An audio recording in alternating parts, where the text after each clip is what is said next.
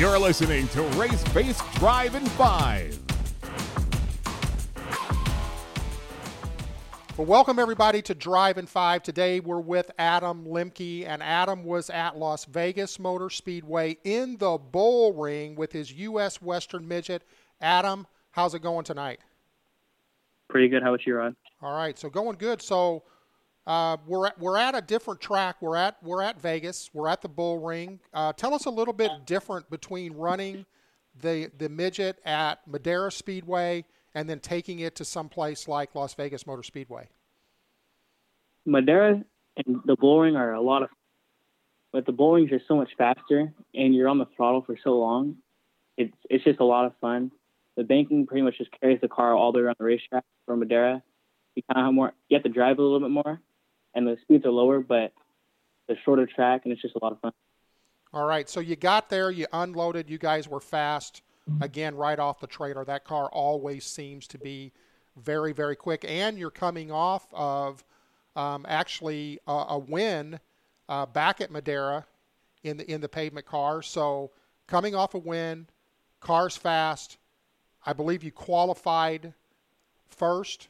You won your heat race, and then walk us through uh, the main event race, if you would. So. Uh, yeah.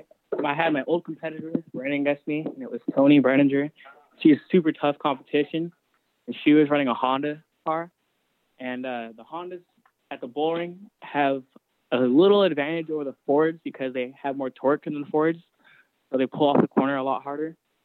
But um, we qualified. We both ran the exact same time in qualifying, but I ran the time before she did. So they gave me the pole, and I went out in the heat race and won it. And then uh, in the main event, Tony and I were running side by side for a while, and uh, we were. It was super tough. He was giving me a run for my money, but I I just ran around the outside and got it. All right, so that puts you down for two wins in a row. You're leading the points, uh, but you've got you know several races to go. You've got some. You've got a few dirt races coming up, um, also in that car. So walk me through, if you would, what it's like, the difference between running the midget on the pavement and running the midget on the dirt. They're both momentum races. You have to keep momentum up in those cars because even though it's a light car, you don't have a lot of horsepower. So if you make one little mistake on pavement or dirt, you're dropping back a couple spots just because you don't have that momentum. It's almost like running a sugar plate race. It's just, just open wheel. So for a lot of our listeners that may not be familiar with this um, U S Western Midget series, talk to talk to us a little bit about what kind of engine is actually under the hood of that car. It's basically an old Ford V TEC that came out of like a Ford Focus, and uh, they just convert them over to alcohol and just light it up, and they run those in the midget. So how many horsepower is something like that putting out? I think it's like two hundred seventy-six horsepower with a car that weighs almost nothing. So it's it it hauls, but if you don't keep them up, it's just a slug. All right, so let me ask you something. I know that you ran a lot of bandoleros in your earlier in your in your career.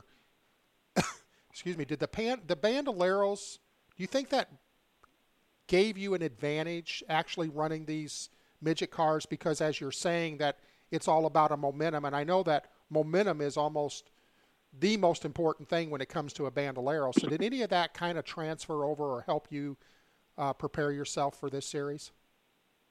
Uh, I, I know it. I ran bandos for Chuck de Rivera, and he gave me a great car every time I ran for him.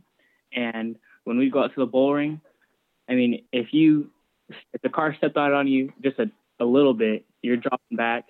And the road course is where it really helped me because it's, you're running on a two-mile track. And if you make one mistake on, on these long straightaways at that place or just in the corner in general, you'll be dropping back a whole bunch. So there you've got it. Adam Lemke won his second race in a row in that U S Western Midget car on the pavement. So, Adam, I know coming up next for you, it's back to the R P M Mortgage Pro Late Model Series at Madera Speedway on the twenty-eighth of April. Just real quick, tell us the difference in what you've got to prepare yourself coming from the midget, going back to a late model. Well, the harder you drive a midget, the faster it goes. And if you just kind of ease the car or the late model and don't drive it nearly as hard as you would any other car, the faster it goes. So it's a complete different mindset from the two cars. And it's it can be frustrating for me sometimes and hard to switch over from going running a midget and a late model just because the weight difference mainly and the horsepower.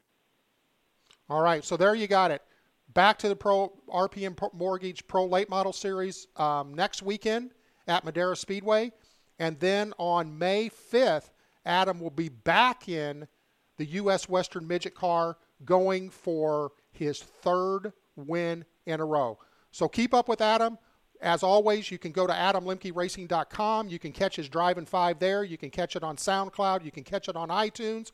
Or you can go to Race Face dot T V and not only catch up on Adam there with his Drive in fives, but you also can check out weekly the RaceFace driver updates. Adam, thanks for being with us, and we'll see you back here next week as we catch up and see what happens in that late model race from Madera. Everybody have a great evening.